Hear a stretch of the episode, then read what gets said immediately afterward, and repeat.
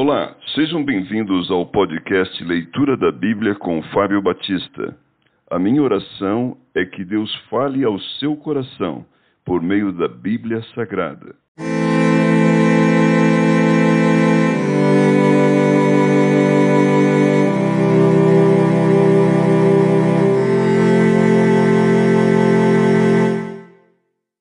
Oséias capítulo 7 Iniquidade dos reis e príncipes.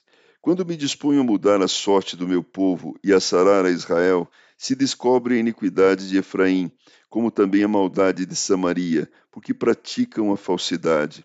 Por dentro há ladrões e por fora rouba a horda de salteadores. Não dizem no seu coração que eu me lembro de toda a sua maldade. Agora, pois, os seus próprios feitos o cercam, acham-se diante da minha face. Com a sua malícia alegram ao rei e com as suas mentiras aos príncipes. Todos eles são adúlteros, semelhantes ao forno aceso pelo padeiro, que somente cessa de atiçar o fogo desde que sovou a massa até que seja levedada.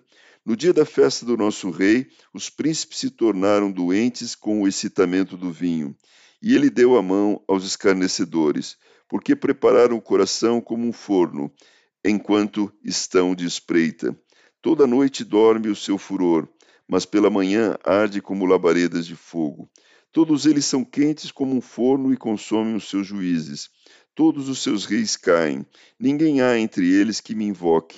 Efraim se mistura com os povos e é um pão que não foi virado. Estrangeiros lhe comem a força e ele não o sabe.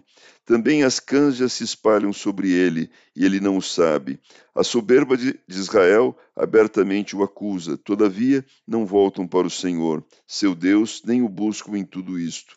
Porque Efraim é como uma pomba enganada, sem entendimento. Chamam o Egito e vão para a Síria. Quando forem, sobre eles estenderei a minha rede e como aves dos céus farei descer Castigá-los-ei segundo o que eles têm ouvido na sua congregação. Ai deles, porque fugiram de mim. Destruição sobre eles, porque se rebelaram contra mim.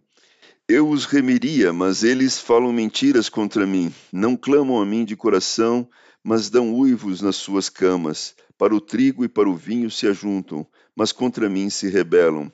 Adestrei e fortaleci os seus braços, no entanto maquinaram contra mim.